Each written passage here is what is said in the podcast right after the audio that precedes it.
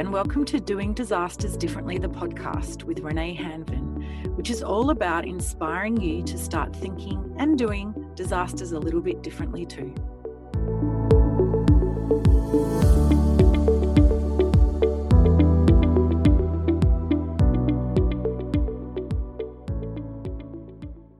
In this episode, I'm talking with Rachel Lopes and Emma Ashton, and they're the co producers of the Fire and Rain Conversation series. Rachel is a community engagement practitioner, and Emma is the community engagement lead for the Forrest Gateway Project. And we're talking about the Fire and Rain Conversation series. So, a little bit about Rachel and Emma. Rachel's an environmental scientist who's worked in the waterways and catchment management area for over 15 years. She's interested in systems thinking and the assumptions and perspectives that go into building the systems that we operate within. She loves the power of storytelling and reimagining the future and uses these tools when working to create positive change. Rachel has a partner and two gorgeous boys and enjoys getting out into the forest and on the mountain bike trails with them and others when she can. Emma grew up in the Otways and has family all around the district. Her family have been making a living in the Otways area for almost five generations, from timber milling to agriculture and more recently in the tourism sector, this gives her a great reflection on the changes in the economy through the generations. It's a beautiful part of the world, and Emma is very lucky to live close to the bush and sea with her husband and two teenage kids. So I like to start with where we met. So Emma called me when I was driving back from a visit to East Gippsland after the bushfires at the beginning of 2020 to ask me to be part of a fire and rain summit they were planning in the local Otways community. For those of you who don't know, the Otways is a magical place in the southwest part of Victoria, and it was impacted a few years ago by the Wye River bushfires. Obviously because of the covid situation the summit itself hasn't been able to happen. But what emma and rachel have done is turned it into some conversations that are available online and i was privileged to be part of one a few episodes ago and i won't share any more because we're going to find out more in this conversation but emma and rachel thank you so much for your time and for joining me thanks uh, renae it's, it's a pleasure renae thanks for having us so I'm going to start with my first question. So, what is the Fire and Rain Conversation series, and why was it so important to you both that you had to create it?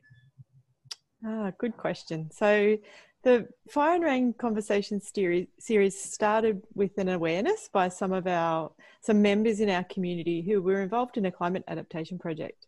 And we became aware that bushfire events were likely to be more frequent and potentially more devastating. So we started to have a good think as a community about what were some of the things we could do to start preparing for that for that idea.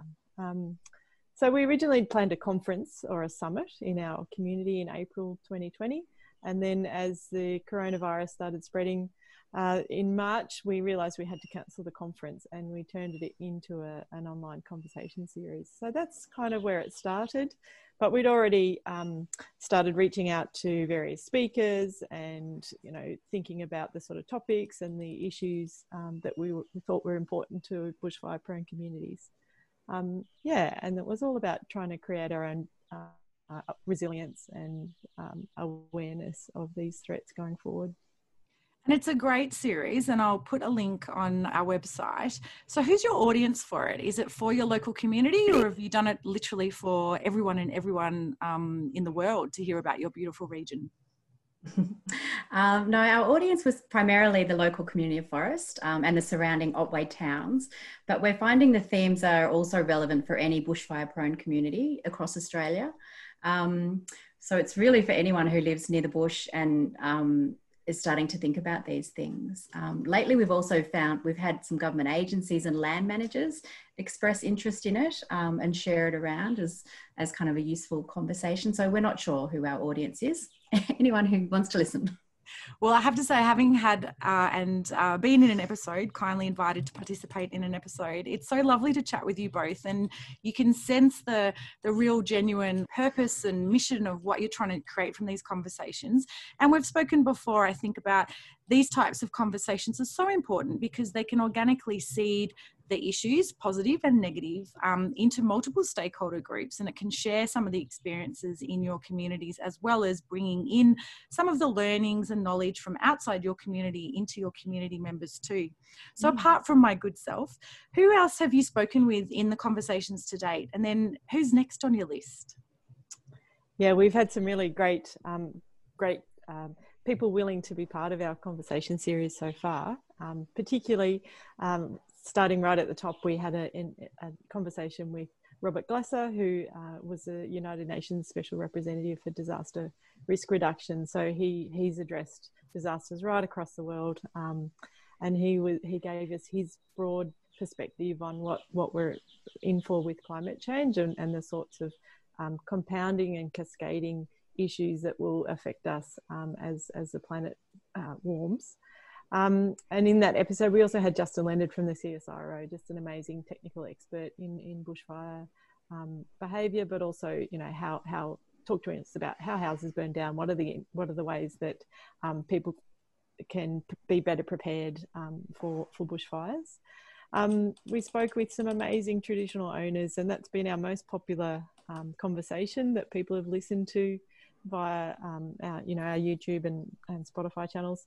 That um, you know people talking about country and what it means to live in, in these um, beautiful landscapes that we live in, and what are the totems and and what are the the you know various objectives for those areas in which we live that we can help to you know be better informed and then consider what what um, what's important around us um, as we live near the bush. Um, we talked to some community members who'd, who'd had a lived experience of bushfire, um, and then we followed that up with talking with mental health professionals about about the, those traumatic impacts um, on on people.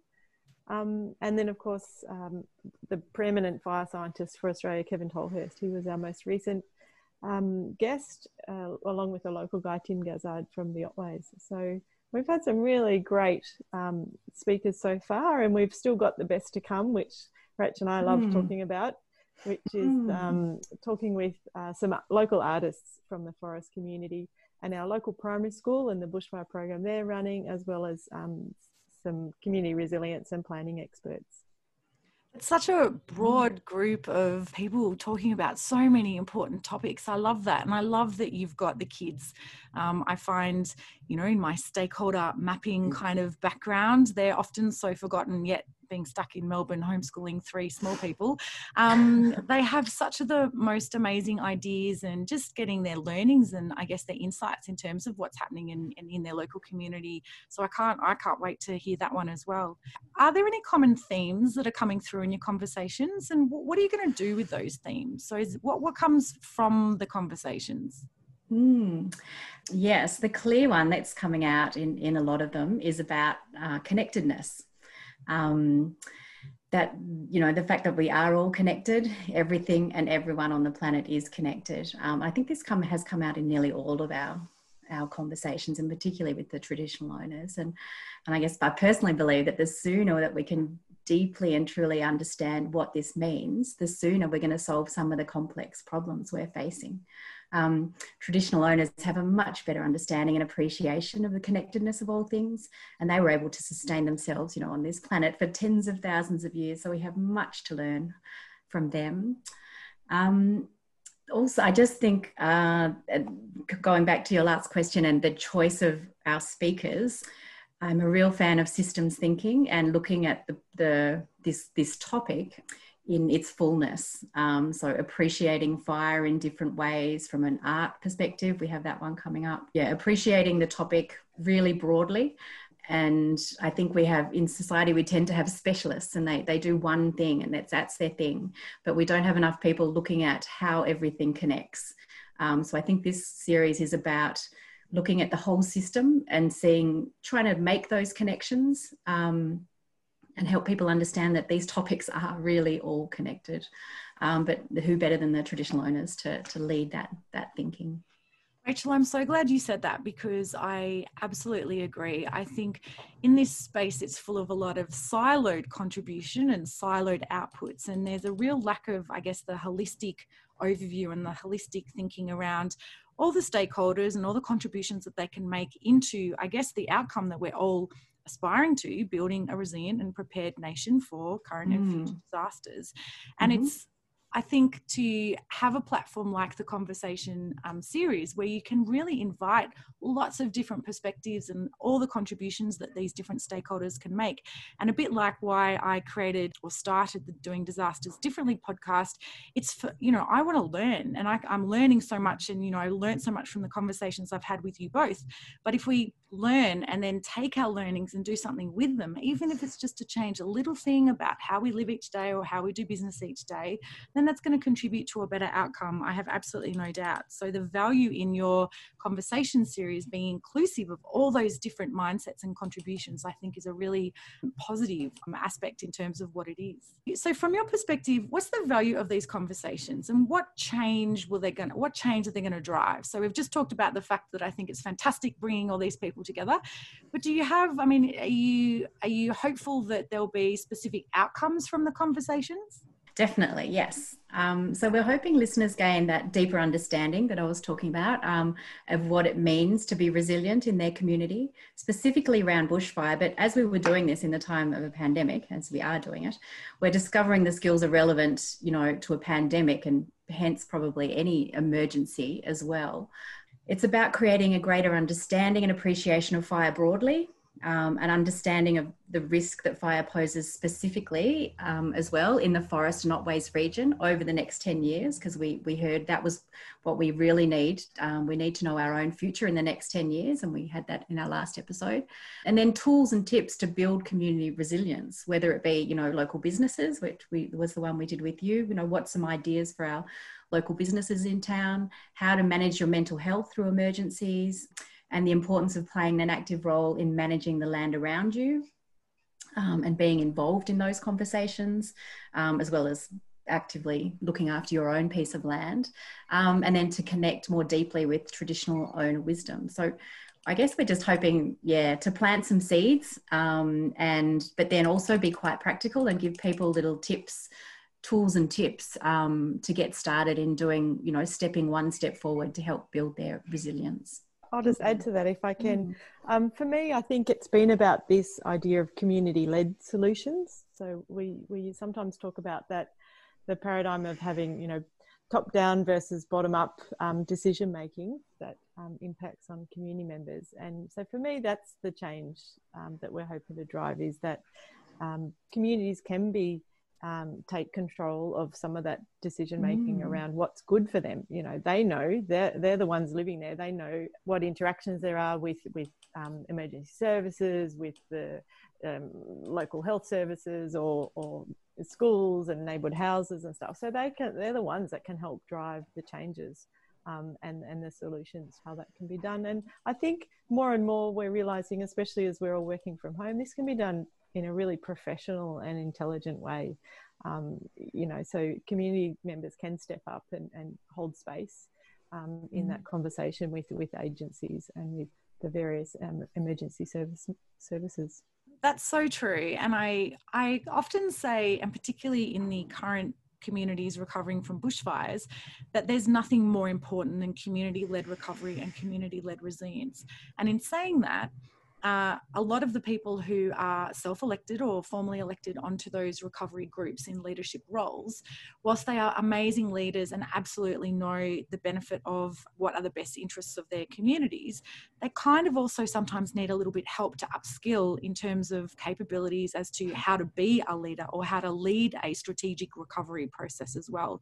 And so, conversations like uh, the Fire and Rain series can really help to upskill and, I guess, start building that knowledge gap so that people can understand it more and contribute more.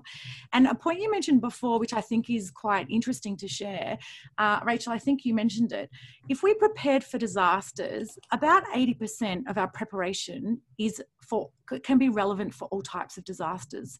So whilst the focus you have mm. obviously is fire and floods, fire and rain, ultimately, and as you mentioned, you know, the preparedness and the conversations is relevant to pandemics. Yes, there's that 20% mm. that's different to specific disasters, but I think the capabilities and the skill sets can actually be quite similar. So while you're building that level of knowledge sharing and resilience and, and understanding, the skills and the learnings are transferable into other disaster types as well. Now, you're quite an active community, I have to say, both of you as leaders in your community.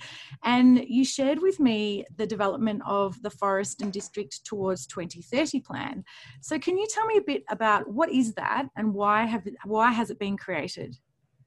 Yeah, so I think I, I said at the start of the interview we had a we had an opportunity in our community to look at climate adaptation strategies over the next ten years, um, and this was another product that came out of that um, initiative. So um, we were so fortunate. We've had um, feasibility studies for the last two years where we've looked at a range of issues. So, from um, agricultural solutions to being prepared for bushfires, and also the socio-economic um, and environmental impacts. And so, coming up with a, a, plan for our community that we call Towards 2030 um, essentially we used a really contemporary framework with the United Nations Sustainable Development Goals, and then we um, localized them for, for our small community.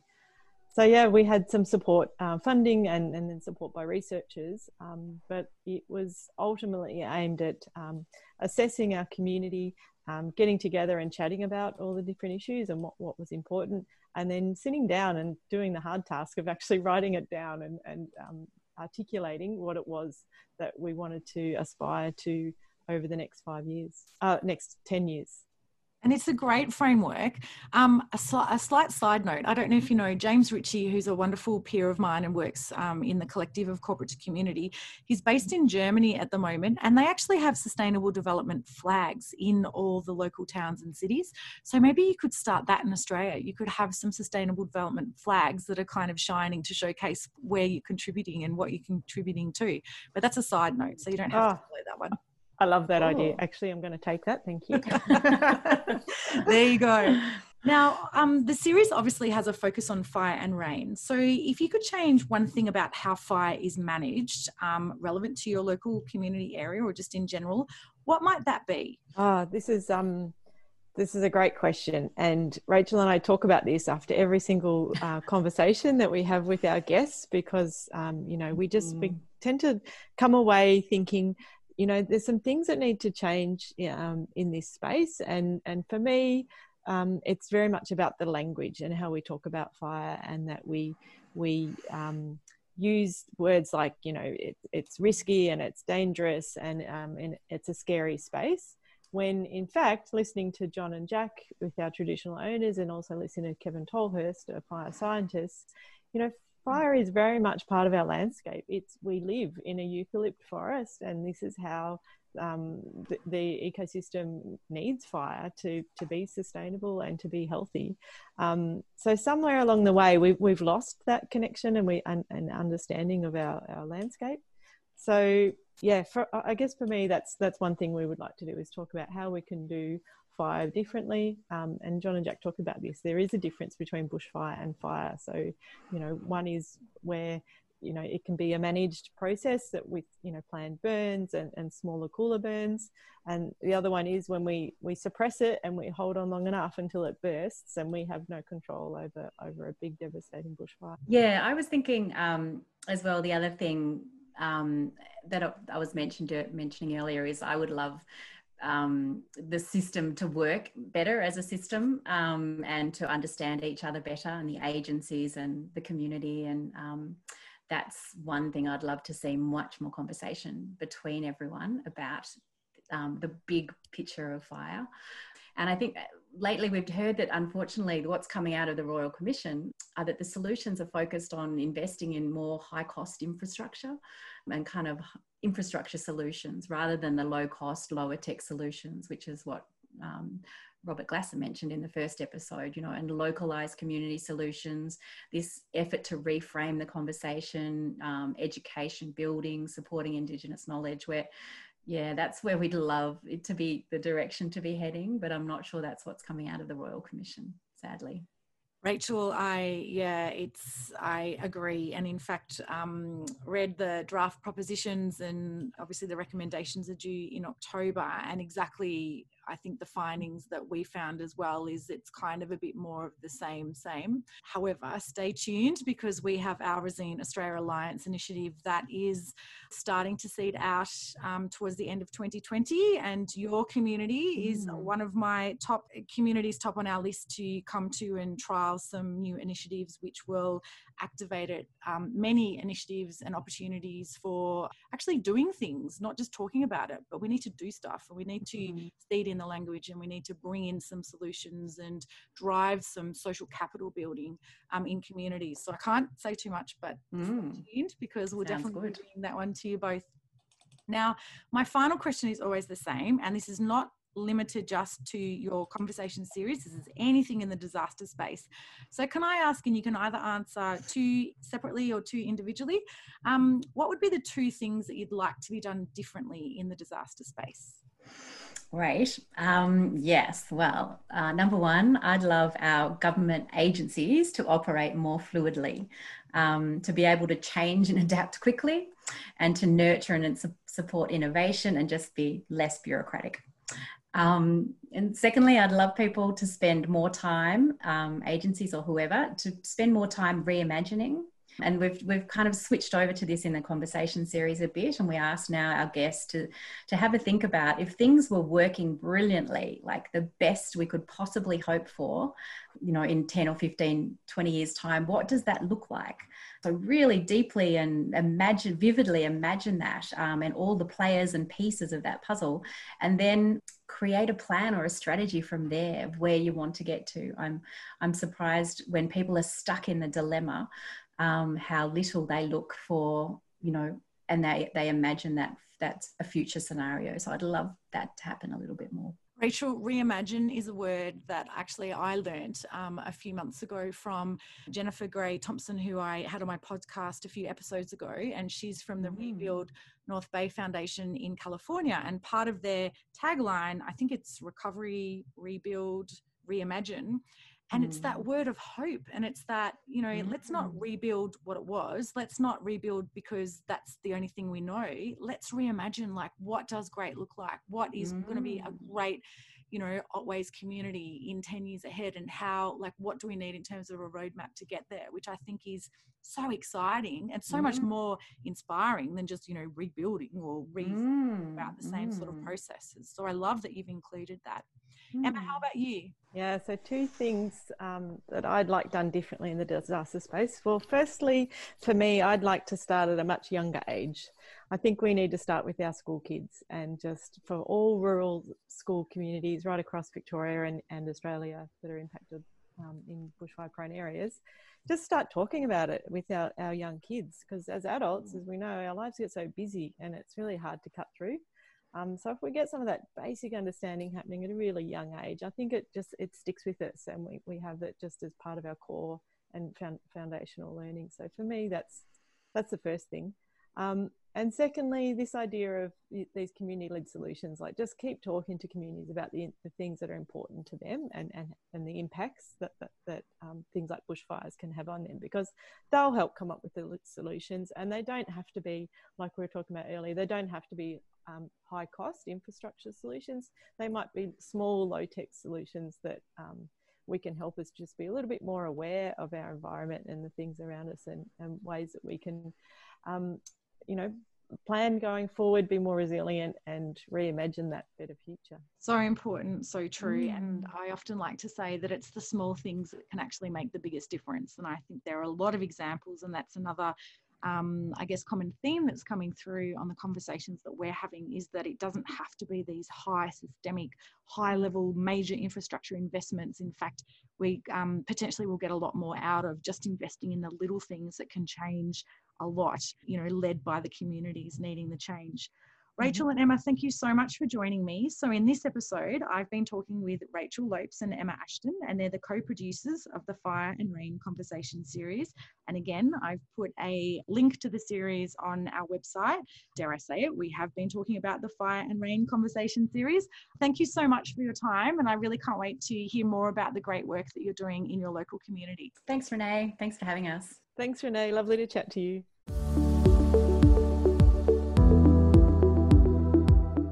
That's the end of this episode of Doing Disasters Differently, the podcast, which I hope you found to be relevant, informative, and inspiring. If you're interested in participating in the conversation or to connect with me personally, please visit corporate2community.com. Until the next episode, stay safe and remember we all have a role to play in thinking differently and doing differently before, during, and after disasters.